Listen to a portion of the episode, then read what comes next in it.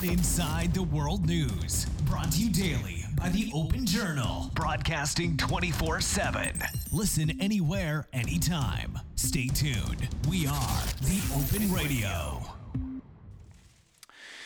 Siamo qui oggi con eh, Federico Canè su The Open Radio. Eh, Federico ehm, ha avuto un sacco di esperienze lavorative ed è oggi qui per discutere con noi di un sacco di temi, di un sacco di tematiche, proprio perché le sue esperienze un po' ce lo permettono. Tra l'altro diciamo che Federico, non so se lo sapete, forse sì, ehm, è originario di Alba, ha frequentato il liceo Cocito e dunque è legato anche un po' a noi.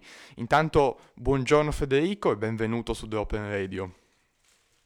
Buongiorno Mattia, Diego e Giulio. Ottimo, ottimo. Allora per cominciare vorremmo un po' eh, parlare di lei, proprio delle sue esperienze professionali, formative. Insomma, eh, può raccontarci un po' mh, mm, delle sue esperienze, insomma, di cosa ha fatto nel, nella vita? Oh, quello, prenderebbe tutta la puntata ehm, perché ormai sono vent'anni che manco dall'Italia. Ehm, diciamo, ho fatto il liceo scientifico, eh, dopo il liceo ho fatto un dottorato in fisica uh, negli Stati Uniti dove ho vissuto sette anni. Um, poi sono tornato e mi sono occupato per qualche mese di... ho cercato di... di... volevo prendere un, un periodo di pausa per cui sono passato al Parlamento europeo e sono stato sei mesi al Parlamento europeo e poi ho deciso che non faceva per me, eh, per cui eh, ho cominciato a lavorare in finanza a, a Monaco di Baviera, poi a Zurigo eh, per l'UBS, una banca di investimenti dove mi sono occupato di rischio eh, durante la crisi finanziaria. Um, poi ho lavorato sempre per l'UBS a Londra uh, e nel 2011 sono tornato in Svizzera per lavorare in una banca privata svizzera um, dove adesso mi occupo di uh, un, un hedge fund uh, market neutrale, che vuol dire che è un, è un fondo di investimento che cerca di essere immune da, dai rischi di mercato come quelli che abbiamo visto in, nei mesi recenti. il nostro fondo investe in 16 strategie globali che sono gestite da uh, 16 team uh, che si, si, si, lavorano nei nostri uffici di, di, Ginevra, di Zurigo, di Londra, di Singapore, di Hong Kong e Tokyo. Um, e io mi occupo in pratica di coordinare le attività uh, del fondo giorno per giorno, ma mi focalizzo soprattutto sul rischio finanziario e l'allocazione alle varie strategie del fondo.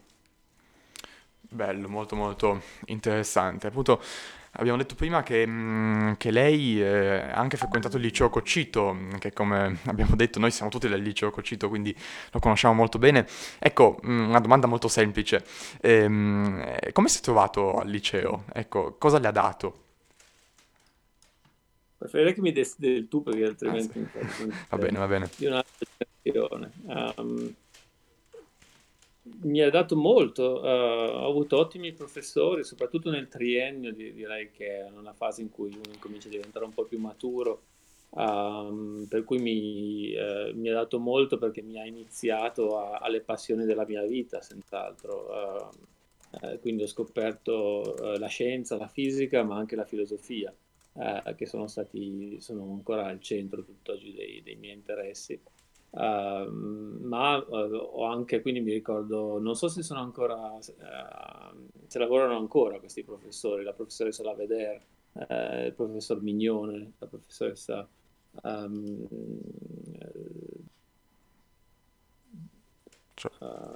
ah, adesso mi sto dimenticando il nome, ma comunque sono una quantità di professori, della professoressa De Luise, uh, professoressa Quattrocchi, sono ancora attivi questi professori o no? Mm, non so, eh, voi ve li ricordate Matti e Diego? Non li ho mai sentiti nominare, quindi immagino di no. Nessuno di questi, quindi proprio non cambiate completamente. Non li ho mai sentite, sì. Nessuno di questi professori è ancora attivo, pazzesco. Sì, diciamo, eh, per me è stato molto importante perché ho scoperto la fisica, poi mi sono occupato di fisica molto tempo prima di passare ad altre cose, ma direi che la, in generale la, l'impostazione del liceo scientifico italiano è molto interessante perché ti espone a tutta una serie di, di temi, dalla storia alla filosofia, alla matematica, alla, ehm, alla chimica, alla fisica, e per cui puoi scoprire in quel periodo uh, forse le tue passioni. Perfetto, perfetto, ma eh, visto che ci hai detto di darti del tuo, allora ti diamo del tu. Si parla spesso di, di unità in questi giorni, no? questo periodo, tanto che di Stati Uniti è uno degli hashtag più utilizzati di sempre su Twitter. Eh, ancora più oggi è importante la risposta unita dell'Unione Europea. Secondo te, in questo senso, come sta evolvendo la situazione? Pensi sia necessario portare dei meccanismi, eh, dei cambiamenti al meccanismo europeo e se sì, quali? Ma io sono un grande fan dell'Europa, dopo aver vissuto molti anni negli Stati Uniti avevo proprio voglia di tornare, uh, per cui sono sempre stato un fan dell'Europa, per quello ho cercato anche di lavorare al Parlamento europeo uh, per un certo periodo di tempo.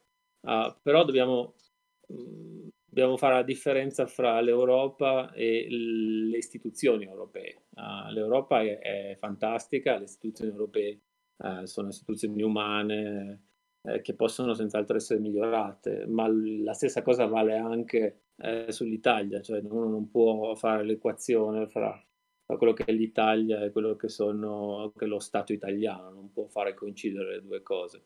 Um, nonostante penso che, che l'Europa uh, con gli ultimi 75 anni diciamo, dalla seconda guerra mondiale abbia fatto passi da gigante, um, però forse ci siamo un po' persi eh, diciamo che 75 anni di pace eh, abbiamo incominciato a conoscerci, però eh, forse negli ultimi anni ci siamo un po' persi, c'erano sono molte tendenze eh, critiche rispetto all'Europa, ehm, perché sostanzialmente non abbiamo avuto crisi maggiori.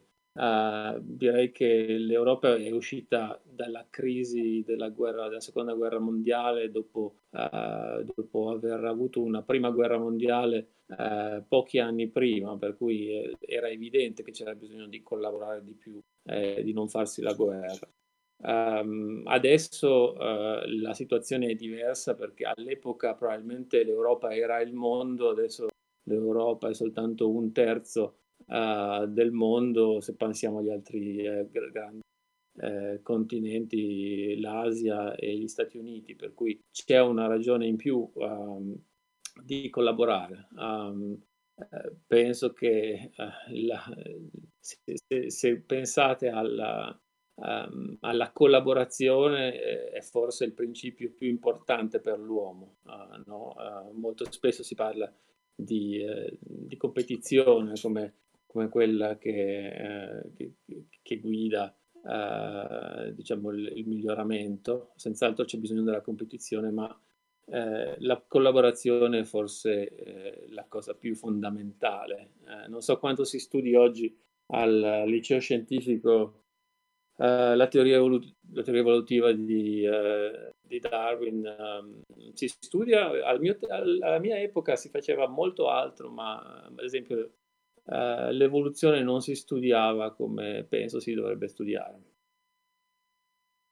Ma probabilmente è un argomento che noi non abbiamo ancora affrontato perché facciamo solo terza, quindi ehm, esatto. poi, le, far- le faremo poi sapere. Poi in realtà comunque noi forse più al passato siamo molto più, partiamo molto più dal livello microscopico, quindi biologia per esempio, partiamo molto più dal livello molecolare, poi dopo arriviamo, cioè, Diciamo che per esempio la tassonomia sistematica, queste cose non sono quasi, cioè, sono abbastanza relegate ehm, fuori dal nostro campo. Prima partiamo, cerchiamo anche di correlarlo insomma con la chimica e con il resto. Quindi diciamo che comunque da, da quando lei ha fatto il CES sicuramente, cioè, soprattutto il campo, il campo, della biologia molecolare ha fatto dei passi importanti. Quindi eh, ma, ma, neanche l'idea, secondo me, non è neanche eh, di sapere le cose più avanzate, ma proprio eh, diciamo io ho fatto, quando ho fatto il liceo ho avuto uh, l'impressione che avevo l'impressione all'epoca che so, la fisica nel XX secolo fosse eh, la cosa che andava capita, quindi la teoria della relatività, la teoria quantistica, eccetera, eccetera. Uh, in realtà uh, mi sono reso conto molto più tardi che, uh, che, che tutta la, per esempio la questione dell'evoluzione, dell'evoluzione ehm, genetica, ma anche dell'evoluzione del cervello, eccetera, sono, e l'evoluzione culturale sono, è un'idea molto più basilare, molto più basilare e, e di, di, grandissima applicabilità. E la ragione per cui sto, ne sto parlando è che ehm, se pensate alla, ehm, all'evoluzione c'è sempre un principio di cambiamento, uh, che per esempio la creazione di un nuovo, una parte del codice genetico eh, che viene creata e poi c'è un processo di selezione naturale. No? Um, e se, se, pensate in questi termini, la, um, quello che eh, nella società a livello culturale Uh, l'innovazione uh, è un po' l'innovazione a qualsiasi livello uh, e, e, la collaborazione, il fatto di mettersi assieme eh, è stata quella che ha con- consentito alla, all'uomo di, di dominare sulla Terra in così eclatante. No? Siamo quasi 8 miliardi oggi, grazie alla nostra capacità di organizzarci e di collaborare. No? Uh, per cui penso che questo principio sia fondamentale. Um, nella, e, e, chiaramente la, la selezione naturale eh, in questo caso è, è la crisi. No? Uh, eh, c'è bisogno della crisi per imparare a collaborare, per capire eh, quello che, che, sta succedendo e diciamo ad, ad altissimo livello uh, penso che questo sia un ottimo momento per l'Europa di reinventarsi, di eh, capire, rinegoziare eh, le sue ragioni d'essere. Ecco, se, posso, se, torniamo al discorso dell'Europa invece, anche dell'Europa in generale, del, dell'economia, in questi giorni si parla molto di, se- di, di, MES, di Eurobond, di Recovery Bond, quando, quando, si parla di economia, anche di economia di, di emergenza per il coronavirus. E forse i politici a volte usano anche questi termini in modo un po' propagandistico, anche perché spesso i cittadini non li conoscono, non sanno cosa, cosa significano. Lei potrebbe aiutarci, a, potrebbe spiegarci eh, cosa sono tutte queste, mm, cosa sono il MES, gli Eurobond, i Recovery Bond, visto che è un esperto in economia. Uh, adesso io non sono un economista, sono un fisico che, che ormai da 15 anni fa, fa economia, per cui vi invito a sentire anche l'opinione di economisti che senz'altro sono più eloquenti di me. Devo fare una premessa però perché eh, se come al, alla mia epoca non si studia nulla di economia um, o di finanza al liceo, probabilmente voi non, non sapete le cose di base. Queste, queste sono forse cose che dovrebbero cambiare nell'educazione italiana. Eh. Diciamo che l'idea di base, che la premessa, che cos'è il MES, cosa sono gli Eurobond, eh, è che eh, l'economia si basa sulla fiducia, eh, no? cioè si basa, si basa due tipi di fiducia. La fiducia tra i partecipanti eh, all'economia, cioè eh, imprenditori, investitori, eh, devono avere fiducia gli uni degli altri. Gli investitori devono avere la fiducia di, di dare i loro soldi, i loro risparmi a degli imprenditori. Gli imprenditori eh, sostanzialmente fanno muovere l'economia, danno lavoro, eh, creano ricchezza eh, col lavoro della gente. Um, quindi c'è, bisogno di fiducia tra le persone che partecipano al mercato, ma c'è bisogno anche di fiducia nel futuro, uh, sostanzialmente, cioè eh, fiducia nel, nel, fatto che investire oggi per, eh, per fra qualche anno eh, guadagnare, eh, co- co- costruire una fabbrica. Eh, per fare queste cose c'è bisogno di credere che ci sarà un'economia che comprerà i nostri prodotti sostanzialmente. Quindi quello che succede nelle crisi è che viene a mancare, uh, vengono a mancare tutti questi tipi di fiducia, uh, cioè la gente non si presta più soldi sostanzialmente, non investe più um, e non ha fiducia nel futuro, quindi non investe uh, per, per, produzione di fabbriche, eccetera. Um, quindi quello che il ruolo delle banche centrali, eh, e qui vengo alla vostra domanda, è quello che si è scoperto diciamo, con la macroeconomia nel, nel, del 29 negli Stati Uniti, con l'idea di, uh, um, di Maynard Keynes, uh, è stato che in sostanza non, uh, bisogna interrompere questo circolo vizioso uh, che si crea con la mancanza di fiducia fra i partecipanti e la mancanza di fiducia nel futuro. Uh, ci sono delle istituzioni che sono le banche centrali e le banche centrali sostanzialmente possono creare della liquidità dal nulla. Um, uh, possono stampare soldi in sostanza e quello che le banche centrali tipicamente fanno è uh, comprano il debito sovrano, cioè comprano il debito dei vari paesi. Adesso la questione della Banca Centrale Europea è particolare al mondo, forse unica, nel senso che le banche centrali, la Banca Centrale degli Stati Uniti, ad esempio, può comprare illimitatamente eh, il debito sovrano degli Stati Uniti. In questo modo aiuta lo Stato a finanziarsi. Poi lo Stato con questi soldi uh, presta uh, all'economia reale uh, e consente alla gente di riprendere a, a non, non, fare fallimento e, e quindi la, tu, tutto il meccanismo incomincia un ciclo virtuoso che fa sì che, le, che, che, che l'economia riprenda. Um, il, il, MES sostanzialmente, cioè il problema sostanziale dell'Europa eh, è che abbiamo creato la Banca Centrale Europea, ma la Banca Centrale Europea non può comprare in modo privilegiato sta- eh, il, il, ehm, debito di paesi come l'Italia eh, eh, in modo preferenziale, cioè eh, non, può, deve comprare un po' di, da tutti gli stati. Uh, come vi ricordate, forse nel 2012 c'è stata una grande crisi uh, della, mh, fra la Grecia, il Portogallo, Portogallo, Spagna e così via. E quindi uh, a un certo punto Draghi disse whatever it takes, la, la, banca, la banca centrale europea farà tutto quello che è necessario.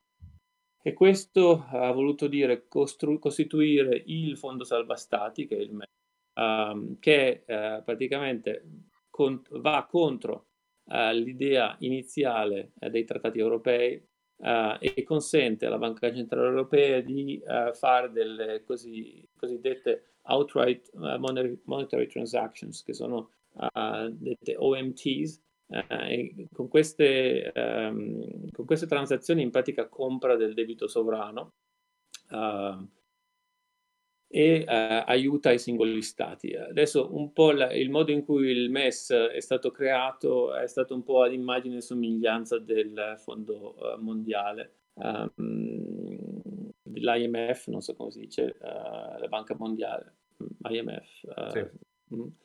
Um, e, e, in pratica eh, l'IMF quando interviene interviene ad aiutare stati in giro per il mondo che spesso non hanno eh, una governance particolarmente buona ehm, e il MES allo stesso modo eh, interviene con la cosiddetta troica che sostanzialmente IMF, BCE e, e Unione Europea e questo intervento è legato a tutta una serie di condizioni che eh, praticamente diminuiscono la capacità dei nostri governanti di decidere loro stessi, cioè c'è un problema di, di sovranità, um, che è un problema reale. Um, per cui diciamo il, il, questa è stata la situazione fino a senz'altro la situazione che ha dovuto subire la Grecia, il Portogallo e um, ha creato uh, queste riforme che sono state chieste dalla Troica in Grecia hanno creato disoccupazione, tutta una serie di problemi uh, e giustamente diciamo la gente, i nostri politici non vogliono accettare uh, questi aiuti. Um, quindi adesso ci sarà la, la, diciamo, il MES stesso è ancora, è stato dichiarato illegale da, dalla, dalla, Germania e quindi c'è ancora una, un litigio legale in atto che, che, forse addirittura su cui si pronuncerà la Corte europea fra poco tempo, um, per cui è stato Uh, perché sostanzialmente i tedeschi pensano che il MES non, non potesse fare quello che ha fatto. Um, quindi diciamo lì la, la situazione è, è, ancora in sospeso. Um, diciamo, i, negli Stati Uniti quello che sta succedendo, la Banca Centrale Americana è riuscita a organizzarsi rapidissimamente ed è riuscita a intervenire con un programma di uh, 2 miliardi. Negli, in, in, in, Europa il 9 aprile hanno, praticamente l'Eurogruppo ha annunciato un programma di 500 miliardi che ha varie parti. Vi consiglio di, di, di, andare a leggere specificamente queste cose, ma diciamo che la dimensione del, del programma europeo non è proporzionata ancora a quello che, eh, che è probabilmente l'impatto eh, e a quello di cui abbiamo bisogno, eh, sempre nell'ottica di dare fiducia che, eh, che, non ci sarà una disoccupazione altissima, eh, che si potrà riprendere. Chiaramente se si, si, deve licenziare la gente, questo fa sì che, eh, che la ripresa sarà più, più lenta. quindi bisogna evitare, evitare, i licenziamenti. Quello che l'Europa ha fatto è fare un fondo che praticamente Ehm, per 100 miliardi da salari, una cassa integrazione, sussidi per la disoccupazione, eccetera, per evitare che la gente sia licenziata. Um, ci sono più di 200 milioni di un, di un programma di investimenti che in sostanza uh, consentirà di comprare del debito um, e questo programma dovrà essere portato fino a uh, probabilmente un miliardo, uh, 1500 miliardi. Uh, questo consentiranno a tutte le, le, ditte che si finanziano attraverso delle obbligazioni sostanzialmente di continuare a trovare i finanziamenti per portare avanti il, la propria azienda e fare... Um, e poi ci saranno, uh, per quello che riguarda il MES, penso che abbiano deciso uh, che, eh, fin, si, si, potrà, ehm, che gli stati potranno um, presta- prendere a prestito uh, fino al 2% del prodotto interno lordo della, uh, di, di, di, ogni Stato uh, dal MES um, senza condizioni per, per aiutare diciamo, la, le, le, spese me- sulle spese, le spese mediche. Um, quindi quella mi sembra una cosa ragionevole. E noi andiamo in musica e ci ritroviamo subito dopo. Siete su The Open Radio. Cercami, io sono qui, tra gli sbagli polverosi che non conti più.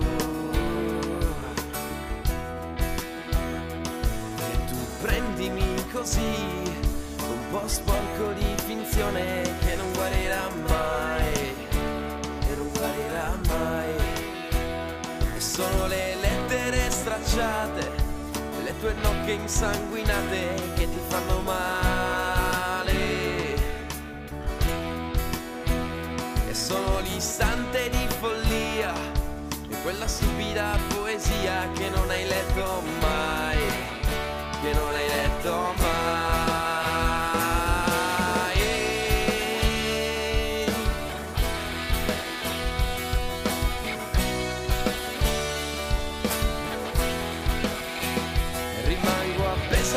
incertezza, in bilico tra insicurezza e stabilità.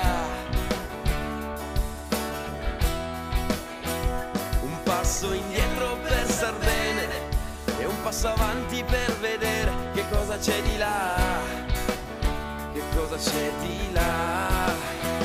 E ma se cado giù. E chi mi quando sarò in volo e chi mi penserà quando sarò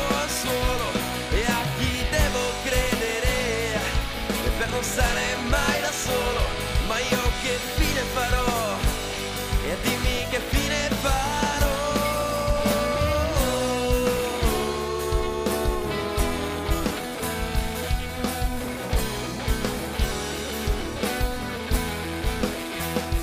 Forse cerco una certezza e forse non mi serve più e che poi tutta una scadenza e basta solo cercare di rimanere su per un po' fino a quando non ce la fai più per un po' e ma se cado giù ma se e chi mi prenderà?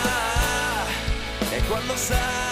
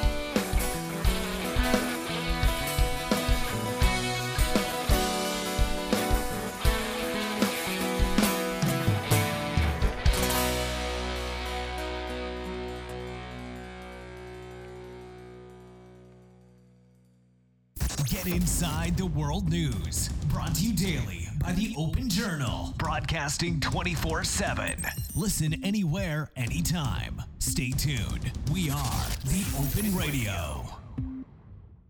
Siamo ancora collegati con Federico Canè. Ehm, io per te, Federico, ho ancora una domanda.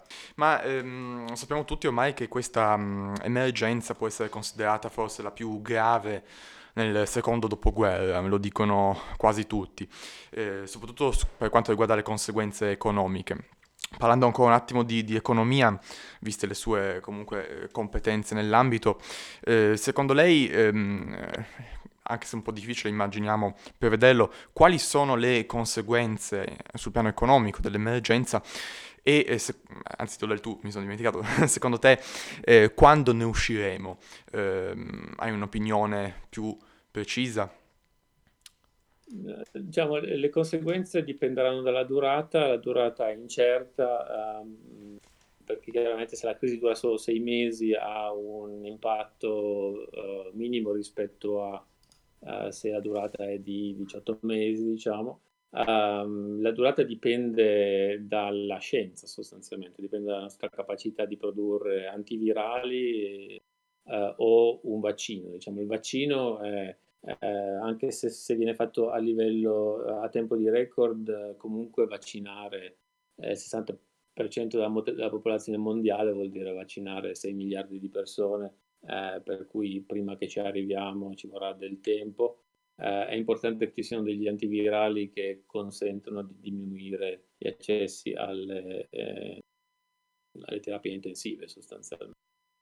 Um, quello che è successo è che il, il lockdown eh, che, che abbiamo fatto ha praticamente creato una crisi di domanda, no? Cioè non si va più in aereo, non si, eh, non si compra, non si esce più, eh, eh, non si lavora più in alcuni contesti, per cui eh, questo crea, eh, porterà al fallimento di molte aziende, eh, porterà a molti licenziamenti. ehm, e la gente chiaramente licenziata non avrà soldi da spendere, quindi si crea quel circolo eh, vizioso che dicevo prima um, e questo frenerà eh, diciamo investimenti.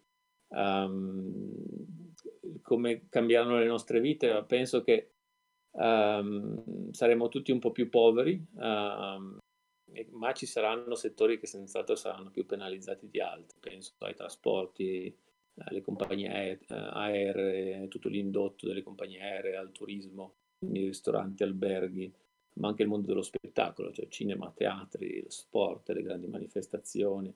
Um, ma c'è anche qualcosa di positivo, probabilmente eh, um, il mondo tech eh, probabilmente ne uscirà bene, eh, rafforzato. Um, pensiamo all'online education, gaming, software eh, di videoconferenze, lavoro a distanza, eh, tutto quello andrà molto forte, anche il farmaceutico, il biotech andranno forte, penso.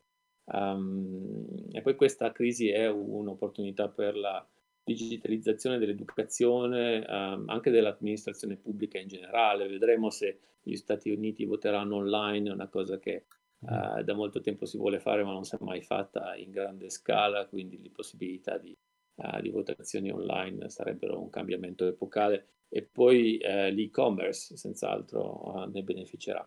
Uh, diciamo, il problema fondamentale eh, del post-crisi sarà quello che dovremo gestire eh, un, quello che si chiama un debt overhang, eh, cioè una, una, quantità di debito pazzesca uh, che, che, verrà creata nei prossimi mesi e che sarà un freno alla crescita. Quindi, come, come, uscirne è quello che determinerà diciamo, il panorama economico dei prossimi eh, 5-10 anni, se non di più. Più organizzata, perché avere un calendario su cui ci sono tutte le lezioni, tutte le, insomma, tutto il nostro programma eh, è una cosa difficile, che sarebbe una cosa che sarebbe stata molto più difficile da ottenere se fossimo stati in un contesto scolastico normale, anche per le pubbliche amministrazioni. Questo sarebbe un momento, uno dei tantissimi che si, che si poteva, insomma, eh, una delle tantissime occasioni in cui si può insomma cercare di facilitare l'accesso dei cittadini alla burocrazia, per esempio. Ma, ma dobbiamo, anche, dobbiamo anche però guardare, dobbiamo anche fare attenzione a quello che succede che insomma, ci sono delle, delle innovazioni, per esempio eh, il voto online, quello che appunto gli Stati Uniti in realtà fanno già un voto computerizzato, che andrebbero comunque valutate in un momento, insomma, in cui si, un momento più tranquillo, secondo me, in cui si cerca di fare, o almeno, o, o almeno valutate, insomma, in maniera più, più in maniera accurata, senza, senza cercare di accelerare i processi, perché sono comunque, insomma, innovazioni che hanno forti rischi e quindi sono, bisogna prima analizzarle con, con attenzione. Sì, sono d'accordo che bisogna farlo con attenzione, però non dimentichiamo che eh, tutti i soldi del mondo sono gestiti elettronicamente oggi, quindi non c'è eh, in realtà il problema della sicurezza, um, perché non so voi, ma eh, quasi nessuno vede più i propri soldi e quindi diciamo la tecnologia c'è anche per votare online. Io, eh, fra l'altro, vivendo in Svizzera, eh, e, eh, qui abbiamo praticamente votazioni ogni quattro volte all'anno, ci sono tutta una serie di referendum, eccetera, che sarebbero ingestibili uh, in altro modo se non con la tecnologia. C'è una, un'app dove uno può vedersi tutti i vari uh, referendum e, e rapidamente capire eh, cosa, cosa, ne pensa, vede eh, il, il, consiglio del governo, il consiglio di, di quelli che hanno pro, promosso il referendum, eccetera. Uh, per cui secondo me la tecnologia è fondamentale. Per quello che riguarda la, la scuola, chiaramente il sapere è online. Uh, per cui la scuola si deve, secondo me, reinventare completamente eh, per usufruire di tutto ciò che è online. Eh, cioè non penso che un professore di liceo oggi possa, eh, un professore di liceo possa soltanto essere contento che, eh, di riferire i suoi studenti a luminari di qualsiasi disciplina Uh, per poi parlarne in classe, eccetera, ma è difficile riprodurre per eh, una persona qual- qualunque uh, un corso uh, fatto da un universitario di alto rango ehm, in giro per il mondo. Io ero all'MIT, l'MIT è stato una delle prime scuole a, um, a, a, praticamente mettere online tutti i corsi con un programma che si chiama Open Courseware Um, dopo hanno, altre università americane hanno cominciato a fare lo stesso, cioè uh, a Stanford uh, c'è un, uh, un'iniziativa che si chiama Coursera dove puoi, puoi, fare dei veri e propri corsi um, che sono anche interattivi, per cui ti correggono gli esercizi, eccetera. cioè questo è, è, molto molto interessante. Um, penso che, che, l'educazione non possa più prescindere da questi meccanismi. E poi eh, ci sono meccanismi anche di, eh, di, competizione, ad esempio, che secondo me sono interessanti, non si faceva molto alla mia epoca, eh, ma eh, che ne so, l'MIT organizza eh, competizioni di costruzione di robot. Um, per cui questo fa sì che chiunque vuole disegnare un nuovo, uh, un nuovo robot o uh, vuole cercare di costruire un, um, un uh, un robot che è alimentato solo con l'energia solare, uh, che sia particolarmente efficace. Uh, e poi può, può, partecipare con la propria università a queste competizioni internazionali che, che portano diciamo, gli studenti a contatto con altre realtà penso che per voi sarebbe molto interessante eh, competere anche di più per capire cosa stanno facendo i tedeschi, gli svizzeri, eh, gli inglesi, eccetera. Cioè, eh, secondo me la scuola dovrebbe molto di più eh, utilizzare questi strumenti per la collaborazione di nuovo. Certo, ma ehm, riprendendo la domanda di prima, mm-hmm. io intendevo, ci sono, quando dobbiamo cercare appunto di creare queste soluzioni, per esempio, mi viene meglio in questi giorni si parla molto dell'app Immuni, per esempio, per, appunto, per la gestione, per il tracciamento del contagio, che appunto viene sviluppata con un, con un protocollo che io sono andato anche a analizzare abbastanza, insomma, sicuro e con la minima trasmissione di dati.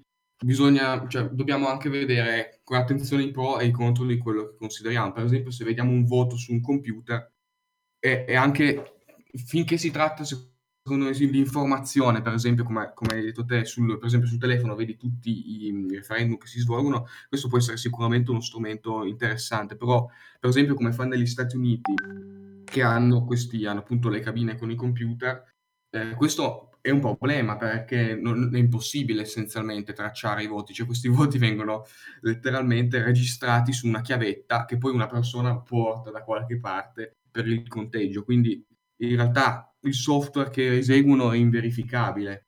E, ehm, per, invece le votazioni su carta sono testate da secoli e funzionano, quindi ehm, comunque in alcuni ambiti secondo me non ci sono ancora, anche se si parla di blockchain, però un'implementazione insomma complessa, comunque il software di input è, è sempre, può essere sempre scritto da chi, da, cioè non è, sempre, non è comunque verificabile, anche se fosse anche se fosse open source, non si può verificare che è su quella macchina.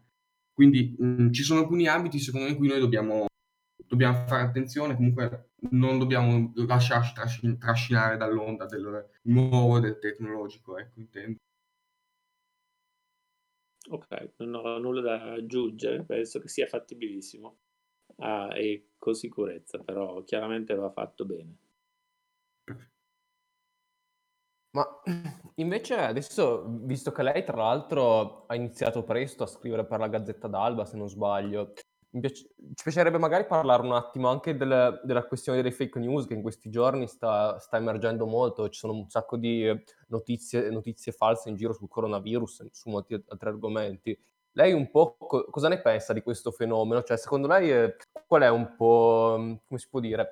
Cioè, che cosa spinge le persone a condividere fake news? La stessa cosa che spinge le persone a condividere la scienza e le grandi idee generate dall'umanità. Uh, eh, secondo me il, non, le, le, fake news non sono un fenomeno nuovo.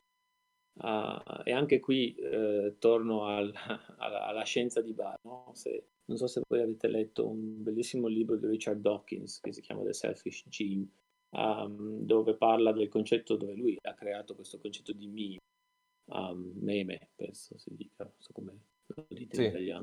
Um, uh, l'idea, l'idea, di base della meme essenzialmente è l'idea del, della, di come funziona la cultura di come funzionano gli esseri umani a livello proprio di base, quando vedi un bambino che sente una nuova parola e incomincia a ripeterla. Uh, sostanzialmente sta, sta face- il bambino sta facendo delle copie uh, di una parola. Uh, e la stessa cosa facciamo con i comportamenti, quando ti metti un cappello da basket al contrario e poi vedi, vedi, qualcuno per la strada e cominci a farlo anche tu, stai sostanzialmente copiando uh, un, uh, un, comportamento, copiando una parola, co- copiando un'idea. Uh, quasi nessuno di noi è originale, siamo tutti dei, siamo tutti dei copiatori, cioè, copiamo, ci sono delle cose che la, la, ragione è per quale motivo copiamo. copiamo semplicemente perché è la nostra natura. siamo, è, è, sostanzialmente quello che facciamo. Le, eh, le, le, buone idee, come, così come le cattive idee, hanno un appeal, ci interessano, ci piacciono uh, e quindi ne facciamo delle copie e le, dispers- le, le, le facciamo moltiplicare. Eh, non a caso le fake news come, eh, come, i video virali vengono tutti appunto eh, chiamati virali, no? perché sono dei veri e propri virus come il coronavirus. Uh, I virus, come sapete, non si possono moltiplicare loro stessi, hanno bisogno di entrare in, un, eh, in una cellula nella quale si, eh, si moltiplicano, um, quindi hanno bisogno di un, di un host. Uh, e, e, e, l'uomo sostanzialmente culturalmente è l'host delle idee. Uh, siamo, le fake news sono la nostra responsabilità perché siamo noi a, uh, a farle propagare. Uh, e, e, possiamo anche essere noi a decidere di, di interrompere il contagio, eh, cioè se smettiamo di, eh, di, farle propagare, se smettiamo di mandarle ad altre, se smettiamo di... Eh, fra l'altro le, le, fake news si modificano esattamente come i virus che cambiano, hanno un patrimonio genetico, il patrimonio genetico cambia. Uh, l'origine delle fake news è difficilissima da, da sapere, qualcuno dice qualcosa e poi nella, nella catena questo qualcosa diviene sempre più interessante, sempre più eh, interessante da copiare e da, eh, e da far propagare. Uh, internet, uh, se, se, The Selfish Gene è stato scritto negli anni 70, quindi prima del, dell'invenzione di internet, ma senz'altro internet ti fa capire uh, la velocità de, de, dell'espansione di questo meccanismo di coppia. Um, però ci tengo a dire che, stessa, che, lo stesso meccanismo che ci fa copiare le cose negative ci fa anche copiare le cose positive, cioè stesso, un, ci sono state delle idee eh, che, hanno, che sono stati dei veri e propri virus per l'umanità, positive e negative. Pensiamo al razzismo, ad esempio. Il razzismo è un'idea molto contagiosa perché è un'idea eh, che fa stare bene la persona che si ritiene di essere nel, nel, nel, fra gli eletti. Eh, al tempo stesso ci sono altre idee che hanno avuto altrettanto successo, i, i diritti umani, uh, uh, le, le, idee del liberalismo economico, uh, l'idea di amore, so, ci sono tutta una serie di idee che hanno successi e che noi impariamo e ripetiamo. Um, non so se sono riuscito a, a, a spiegare il concetto, però sì. senz'altro le fake news non sono nuove uh, e fanno parte di come siamo fatti, ci piacciono. Forse sono, sono, più contagiose al giorno d'oggi, diciamo così, per, per per causa dei mezzi più, di comunicazione più veloci. Ma sono contagiose come le cose buone, cioè è molto difficile, cioè, perché i messaggi di amore, i messaggi eh, di... cioè la scienza, uh, la scienza è praticamente un contagio di qualcuno che ha una buona idea, qualcun altro che la migliora, eh, la gente fa fiorire idee da centinaia di anni. Se si, se si, smettesse di ripetere quelle idee, di copiarle, eh, morirebbe la scienza sostanzialmente. Eh, per cui secondo me fanno parte della natura eh, e la responsabilità e la capacità critica delle persone è quella che eh, dovrebbe interrompere la propagazione delle, delle fake news. Um, sempre tornando all'emergenza coronavirus in generale, um, tutti concordiamo nel fatto che uh, questa emergenza sia un'esperienza molto negativa per l'umanità in generale. Um, però forse eh, all'interno di tutta questa negatività eh, è bello, mm, tra virgolette, trovare, per così dire, degli aspetti positivi, se così possiamo chiamarli. Eh, pensando per esempio all'istruzione, forse ehm, il fatto di insegnare a distanza, il fatto di dover appassionare gli studenti, gli studenti a distanza, eh, potrebbe fungere da palestra un po' per gli insegnanti, perché adottino metodologie didattiche differenti, forse più coinvolgenti. E quindi questo è un aspetto positivo, appunto, per così dire. Un altro aspetto potrebbe riguardare il clima, mm, riduciamo i nostri spostamenti e quindi si dice che eh, l'inquinamento eh, stia diminuendo in questo periodo. Ecco, in merito proprio al clima, ehm, qualcuno dice, ma questo appunto chied- lo chiediamo a lei, è una questione un po' più fisica, ehm, qualcuno dice che eh, le particelle mh, mm, inquinanti abbiano favorito la diffusione del virus anche questa potrebbe essere una fake news. Ecco, lei che è esperto anche di fisica, eh, ci può, ci può mh, mm, confermare questa teoria oppure smentirla? Ma direi che quella è proprio una fake news per una quanto news. so. Devi anche, dovete sapere a chi eh, domandare. Quello che si sa per il momento è che, eh, che il virus si propaga eh, attraverso queste goccioline, droplets di, che contengono il virus, che sono um, fra l'altro molto delicate perché eh, c'è un, un, involucro di lipidi e proteine dove all'interno c'è una, una piccola, dove, dove c'è l'RNA de, del virus uh, e uh, come vi dicevo, siccome il virus non può moltiplicarsi da solo, ha una vita limitata. Uh, gli, eh, gli, aerosol, cioè queste piccole goccioline che possono uh, stare nell'aria, precipitano comunque dopo un certo periodo di tempo. Uh, per cui quanto ne sappiamo non c'è nulla, diciamo, di, non c'è un effetto diretto de, dell'inquinamento sulla propagazione del coronavirus. Per quello che sappiamo oggi è una, è una propagazione da bocca a bocca da, eh, da um, apparato respiratorio a apparato respiratorio a vicino, eh, diciamo, in prossimità. Uh, non penso ci siano altre, uh, altre ragioni. Chiaramente uh, in modo mo- molto indiretto chi ha sofferto dell'inquinamento e ha dei problemi alle vie respiratorie dovuto all'inquinamento è senz'altro un soggetto più, più esposto a delle complicazioni del coronavirus, ma è una via molto indiretta di, in cui, in cui eh, l'inquinamento ha qualcosa a che fare.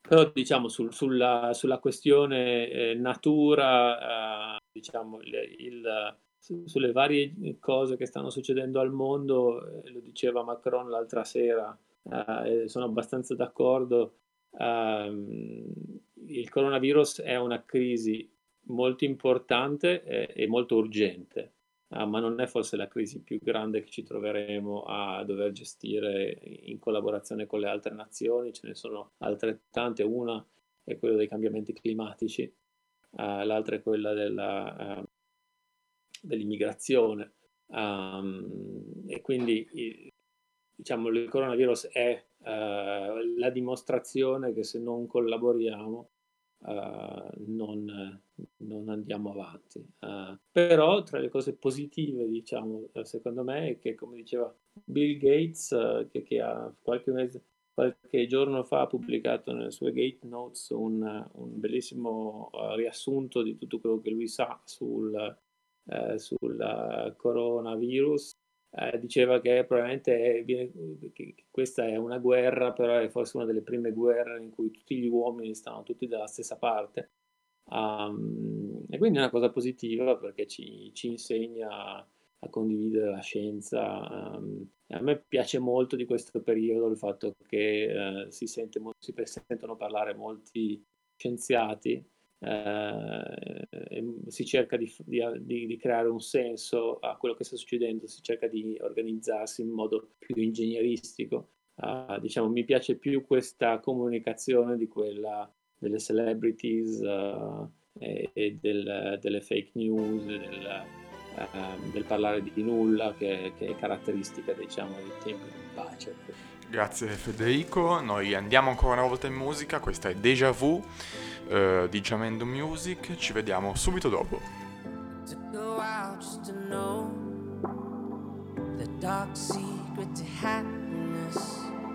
Scattered ashes slowly flow. I close my eyes and I ask myself, could I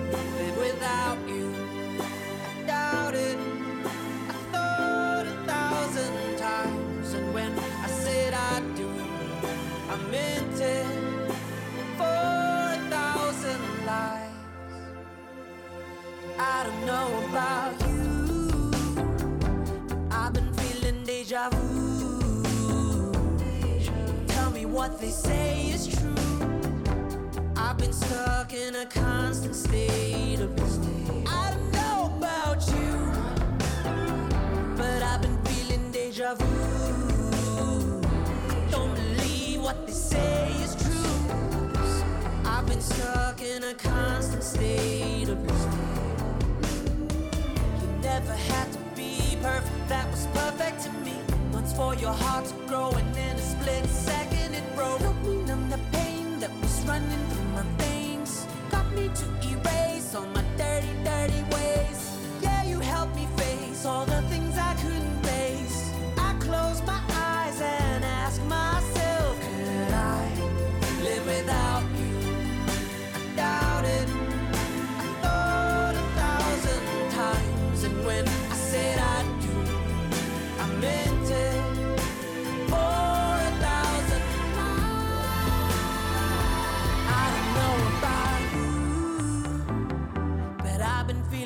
deja vu. Tell me what they say is true. I've been stuck in a constant state of blue. I don't know about you, but I've been feeling deja vu. Don't believe what they say is true. Somehow I know I'm gonna be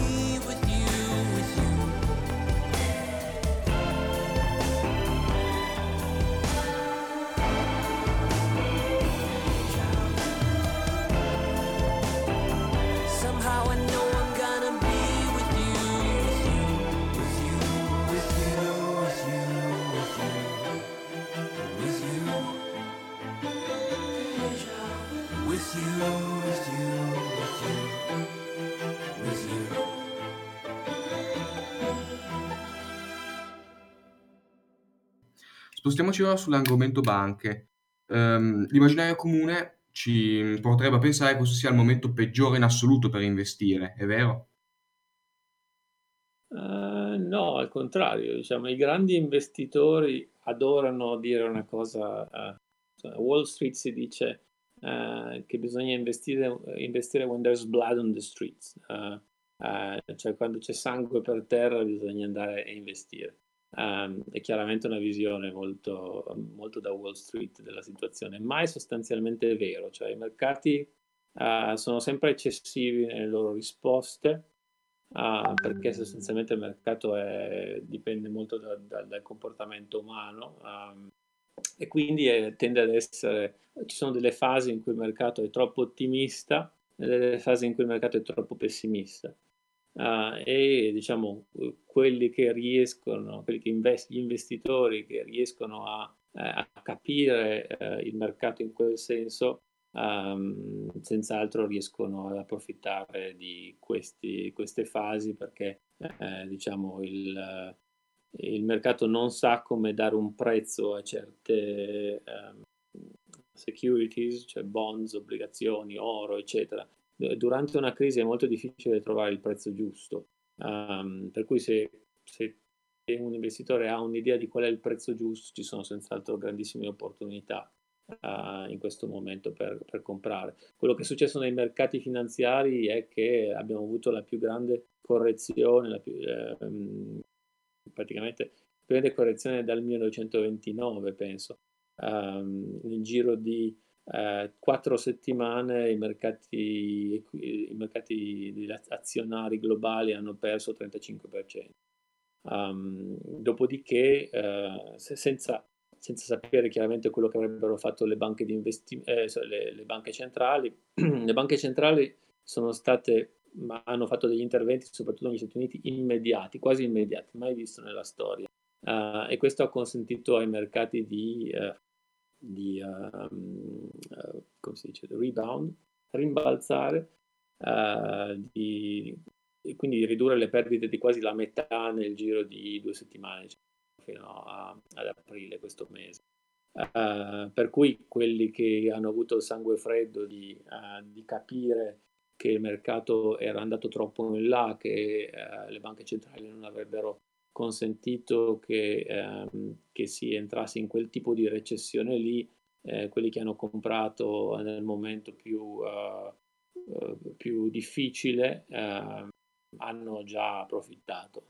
Um, però vi posso dire che sono stati relativamente pochi perché nei, nei giorni in cui il dramma stava succedendo um, anche persone che sono all'interno del, di quel mondo lì 24 ore al giorno come lo so io eh, abbiamo tutti avuto eh, molta paura ehm, perché eh, sono movimenti di mercato che non avevamo visto, che molte persone non hanno mai visto nella loro vita. Io ho cominciato la mia carriera in finanza nel 2007, per cui ho già vissuto all'interno di una banca di investimenti la grande crisi finanziaria e per cui avevo visto qualcosa di simile ma non così drammatico e non così repentino come questa crisi. Um, per cui è molto molto difficile uh, mettere in pratica quest'idea di, uh, di, di, di, investire quando c'è sangue per terra, diciamo. E poi è molto pericoloso uh, perché si basa su delle assumptions, si basa su delle, de, de, sull'idea che qualcuno dovrà fare cioè, negli ultimi dieci anni le banche centrali sono sostanzialmente sempre intervenute per eh, aiutare i mercati a ripartire. Il giorno che questo non dovesse più succedere, i mercati non si eh, non, non, non, riusciranno a ribalzare. Eh, e, e, nessuno sa quando questo succederà, ma la situazione sta peggiorando. Le banche centrali, come sapete, forse non sono riuscite negli ultimi dieci anni a riportare eh, gli, i tassi di interesse eh, al di sopra dello zero. Uh, cioè gli Stati Uniti c'erano riusciti per un breve periodo di tempo, avevano prodotto i tassi di interessi da zero fino a quasi il 2 per, oltre il 2%, la, la, Banca Centrale Europea anche prima della crisi aveva i tassi di interesse negativi. I tassi di interesse, ridurre i tassi di interesse è l'unica cosa che le banche potevano fare, diciamo, nel mondo classico, per aiutare il sistema a ripartire. Um, la Banca Centrale non è mai riuscita prossimi, negli ultimi dieci anni ad aumentare i tassi di interesse, per cui uh, in questa crisi invece di tagliare i tassi, che non può fare, uh, deve fare altre cose come uh, quantitative easing, che vuol dire comprare obbligazioni um, e indebitarsi ulteriormente. Um, certo, certo. Um, interessante, ma sempre riguardo gli investimenti. Questa è proprio una curiosità un po' più personale. Sentiamo spesso parlare di, vediamo spesso pubblicità magari online di queste app, si chiamano se non sbaglio di forex online o comunque di investimento online, che garantiscono soldi facili in ogni momento, in qualsiasi momento. Ecco, ehm, come, le, come le reputi? Funzionano veramente? E soprattutto investire su queste piattaforme è sicuro ed è redditizio soprattutto? Ma direi di no, uh, vi, sconsiglio, uh, vi, sconsiglio, assolutamente di cercare di fare dei soldi in effect. Um, um, I soldi facili non esistono, um, neanche io che mi occupo di quello tutti i giorni eh, riesco sempre a guadagnare soldi diciamo, nel mondo finanziario e senz'altro nel mondo FX è ancora più difficile. Uh, um, la ragione è che non c'è nessuna teoria che funzioni FX sostanzialmente. Uh, se volete investire, investite piuttosto, eh, che quello è molto interessante, in, nel mercato azionario o nel mercato obbligazioni. Uh, perché le azioni, le, obbligazio- le azioni sono un modo di partecipare a degli utili di business che sono solidi um, quando riuscite a individuare una, una ditta solida che ha, eh, che, ha del, ehm, che, che, ha un business che funziona e che voi stessi comprate questi prodotti e, e ci credete, eccetera, eh, allora comprare un'azione vuol dire sostanzialmente diventare coproprietario eh, di questa azione e sai da dove vengono quei soldi. Non sono soldi facili, sono soldi difficili, nel senso che eh, c'è ricerca dietro, c'è, eh, ci sono persone che lavorano Um, per cui l'investimento nei mercati azionari sì, senz'altro vi aiuterà a, a, a, capire come funzionano le aziende, il pagamento dei dividendi, eh, come funziona la ricerca, eh, come stabilire il valore di un'azienda, eccetera. È molto interessante. Um, investite in obbligazioni se volete, più, è più complicato, ma è un, è un business diverso eh, perché, senza, perché lì investite nel debito delle aziende, però lì di nuovo sono delle aziende che devono arrivare a fine mese e pagare il coupon, oppure sono degli stati che eh, si fanno prestare i soldi dalle banche centrali per pagare il coupon, eh, per cui sapete da dove vengono i soldi.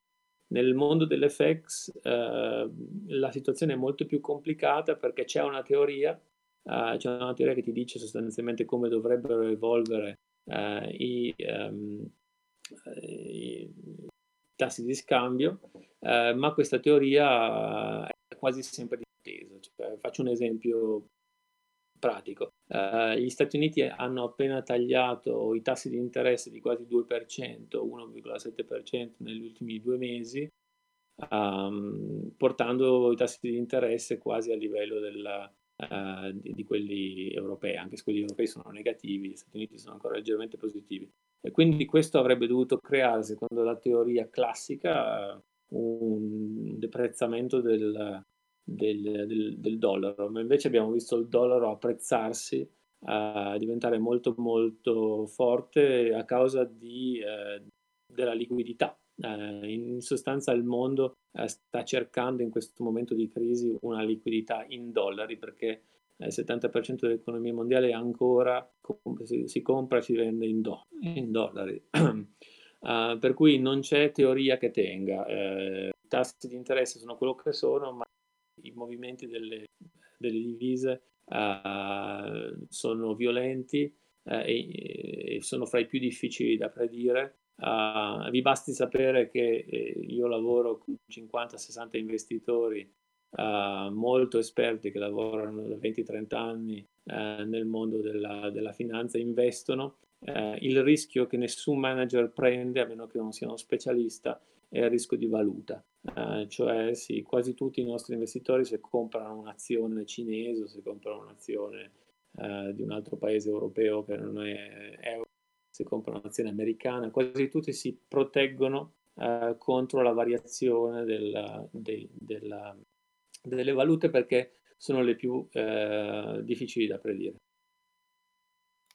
Bene, allora grazie per tutte queste informazioni e avremmo ancora qualche domanda, se non ti dispiace. In particolare, visto che tu hai vissuto in, in, molti, in molti, paesi, quindi magari eh, se hai più, hai più, contatti, conosci un po' di più le loro politiche, riguarda, per quanto riguarda le politiche mh, per, per, affrontare l'emergenza coronavirus, come, secondo te qual è, quali sono i paesi che affrontano nel modo migliore questa emergenza? Per esempio... Mh, alcune sono, sono, state criticate per essere troppo blande, alcune so, troppo restrittive. Tu cosa, cosa ne pensi?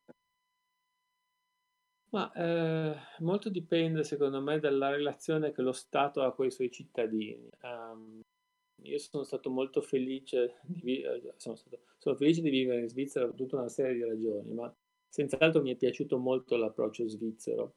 Um, perché sostanzialmente la Svizzera ha avuto fiducia nei suoi cittadini, uh, ha bloccato tutto uh, da un punto di vista uh, diciamo, sul funzionamento delle cose, ha bloccato i ristoranti, i luoghi di ritrovo, i negozi, eccetera.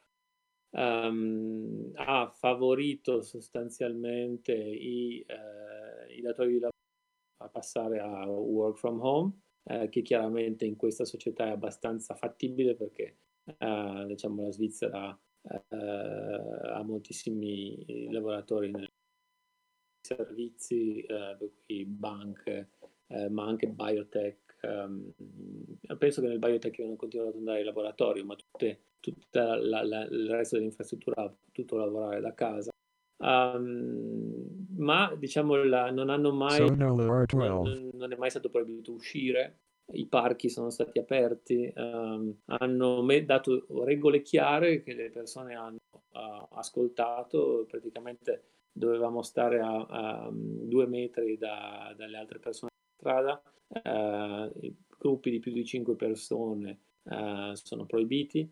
Um, abbiamo la polizia che gira nei parchi per vedere che queste regole vengano uh, rispettate, ma non c'è stato nessun problema. Per cui nel, nella crisi siamo riusciti a vivere una vita abbastanza normale. Um, e questo è sostanzialmente dovuto al fatto che eh, la gente rispetta le regole. Um, la stessa cosa penso sia successa in, in Germania, eh, diciamo, il, il fatto di, di, non avere fiducia nei propri cittadini fa sì che eh, si faccia quello che è successo in Italia, no? uno deve fare le certificazioni, uscire, diventa tutto molto più complicato se non hai un rapporto di fiducia eh, dei, sui, tuoi, sui, tuoi, cittadini. Uh, quindi quello è il commento che posso esprimere. Poi, diciamo, dal punto di vista degli interventi, uh, uh, diciamo, l'Europa secondo me sta reagendo molto meglio degli Stati Uniti. Non so se avete visto Uh, ci sono stati 22 milioni nel giro di quattro settimane, ci sono già 22 milioni di disoccupati, un, un, aumento della disoccupazione che non c'è mai stato nella storia degli Stati Uniti. Um, e questo è dovuto al fatto che non ci sono, uh, che, che il, il, sistema sostanzialmente non funziona, che il lavoratore non è protetto. Um, in Svizzera e in molti altri stati, eh, gli, gli stati europei danno sostanzialmente ai lavoratori la possibilità di utilizzare lavoro flessibile, eh, sussidi per la disoccupazione, eccetera, eh, con eh, diciamo, la, la, clausola sostanzialmente che la gente non deve poi eh, licenziare. Per cui anche in Svizzera ci sono stati dei licenziamenti, ma eh, limitati e senz'altro eh, le ditte che hanno licenziato in questo periodo dovranno risponderne ehm, allo Stato, perché sostanzialmente lo Stato è, ha un patto eh, non scritto uh, che, che, che, è stato io vi aiuto, però voi non licenziate. Um, sostanzialmente perché è nell'interesse della, della Svizzera di riprendere eh, rapidissimamente e di far sì che eh, i più deboli non soffrano. Io avrei ancora una domanda eh, sugli Stati Uniti. Eh, dall'inizio dell'amministrazione Trump, appunto, è stato calcolato che il presidente ha praticamente ehm, ha diffuso, insomma, ha fatto affermazioni false circa eh, due, due, volte e mezza al giorno, praticamente, se si, fa, se si fa la media. E in più volte, insomma, è stato criticato appunto per essere inadatto a fronteggiare più, più situazioni oppure non informato. Comunque, mh, noi non entriamo nella, nella discussione politica, però pare appunto che l'economia sotto, appunto, sotto mh, sotto anche la politica dei dazi che è stata implementata, pare che l'economia statunitense in realtà non sia andata eh, particolarmente male, anzi sia anche, eh, insomma, sia anche stata, sia anche aumentata in quanto appunto volume di affari. Cosa ne pensa? Ah, Trump è un, è un, fenomeno molto interessante che secondo me vale la pena di studiare per capire dove, come funziona come funzionano le società avanzate. Eh, sulla persona devo dire che chiaramente eh, cioè, è detestabile, no? eh, manipolatore, egoista, irragionevole, ignorante, sbruffone, bully, come si dice in inglese. No? Eh, dal punto di vista, ehm, beh, però diciamo, non è uno stupido, è una persona ehm, scaltra, che è una, una variazione, forse non è intelligenza l'essere scaltro, però una, c'è una forma di intelligenza. Eh, sul piano economico ha senz'altro avuto alcune intuizioni corrette. Uh, il problema della Cina che ha cavalcato uh, non è sbagliato, nel senso che lo stiamo verificando eh, paradossalmente durante questa crisi, no? cioè eh, quello che l'Occidente ha fatto è ehm, diventare completamente dipendente dalla Cina per tutto ciò che è produzione eh, di tutto, dalle, eh, dai medicinali alle mascherine. A, um, e per cui il, il, successo di Trump è stato uh, da un lato uh, di uh, far, far, sì che molti um, grandi gruppi americani rimpatriassero dei soldi che tenevano all'estero, um, il, il, che ha fatto sì che questi soldi rientrando le, le aziende avevano molta liquidità per cui hanno comprato per anni uh, propri, le proprie azioni facendo sì che il mercato azionario uh, si espandesse ulteriormente, uh, ma non solo, per esempio Apple ha, ha creato nuove industrie negli Stati Uniti dove creerà molti più computer, eccetera. Quindi è riuscito a far sì che molti soldi che le corporations americane eh, mantenevano all'estero fossero rimpatriati. Uh, e questo chiaramente ha avuto un effetto positivo anche sul, sul lavoro, uh, sul sistema di, diciamo, manifatturiero americano, Um, e per questo, su questo non c'è dubbio che, eh, che, anche porre il problema che la Cina non è una democrazia, che non è affidabile da un punto di vista uh, di, um, del software, del controllo dei dati, eh, che ci potrebbe essere uno spionaggio, eccetera. Tutte queste cose sono uh, assolutamente legittime eh, e ci ha visto lungo da quel punto di vista lì. Um, però chiaramente non so se questa cosa, più il fatto di, il fatto di aver tagliato le tasse per i super ricchi, eh, chiaramente è una cosa molto negativa per, eh, per gli Stati Uniti. Um, ma che è stata positiva diciamo per, per, per, per i super ricchi sostanzialmente ha reso uh, però la cosa molto più difficile diciamo che nel, nel, a fronte di questa cosa positiva, che secondo me è l'unica che si salva uh, di Trump, ha fatto dei disastri, però um, praticamente in, uh, in, tutti gli altri uh, ambiti, uh, la politica dell'immigrazione, l'idea del muro con il Messico, l'uscita dagli accordi di Parigi sul clima, l'interruzione uh, con l'Iran, l'interruzione dei finanziamenti all'Organizzazione Mondiale della Sanità che, che, ha appena annunciato. Queste sono delle, delle stupidate cosmiche. E, eh, per cui ha, ha, senz'altro creato un grande problema agli Stati Uniti di immagine. Eh, eh, gli Stati Uniti per moltissimo tempo avevano un ruolo speciale nel mondo um, e senz'altro l'ha attaccato questo ruolo uh, che gli Stati Uniti hanno avuto dal dopoguerra in poi. Um, e diciamo da, quindi dal punto di vista esteri ha fatto un disastro e dal punto di vista interno ha, ha spaccato il paese, cioè ha, ha diviso il paese eh, come mai prima.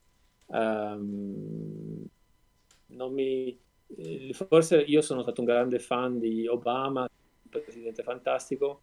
Secondo me il più grande fallimento di Obama è non essere riuscito a, a, a entrare in contatto con il 50% dei, degli americani che poi hanno votato, uh, che poi hanno votato Trump. Cioè, uh, ma questa è una cosa di cui molti americani intelligenti sono resi conto. Se pensate a Paul Krugman, un premio Nobel dell'economia, il giorno dopo l'elezione di Trump ha detto uh, dobbiamo ammettere che non conosciamo uh, metà dell'America, cioè uh, perché se vivi in una città universitaria, se vivi a New York, in California, eccetera, um, mai supporresti che qualcuno può votare Trump, invece eh, si è verificato. Certamente, ehm, diciamo che sono tutti argomenti molto molto eh, complessi, ma tu sei riuscito a darci delle risposte molto molto esaustive, ti ringraziamo. Il nostro tempo a disposizione oggi ehm, si sta eh, per esaurire e quindi ehm, ti salutiamo, ti ringraziamo per essere stato con noi oggi, ringraziamo Federico Canè. Grazie. Grazie, mo. Grazie. Piacere. E, um, vi lasciamo al palinsesto di The Open Radio H24, 7 giorni su 7. Eh, ci sentiamo presto. Ciao a tutti. Get inside the world news. Brought to you daily by the Open Journal. Broadcasting 24 7. Listen anywhere, anytime. Stay tuned. We are the Open Radio.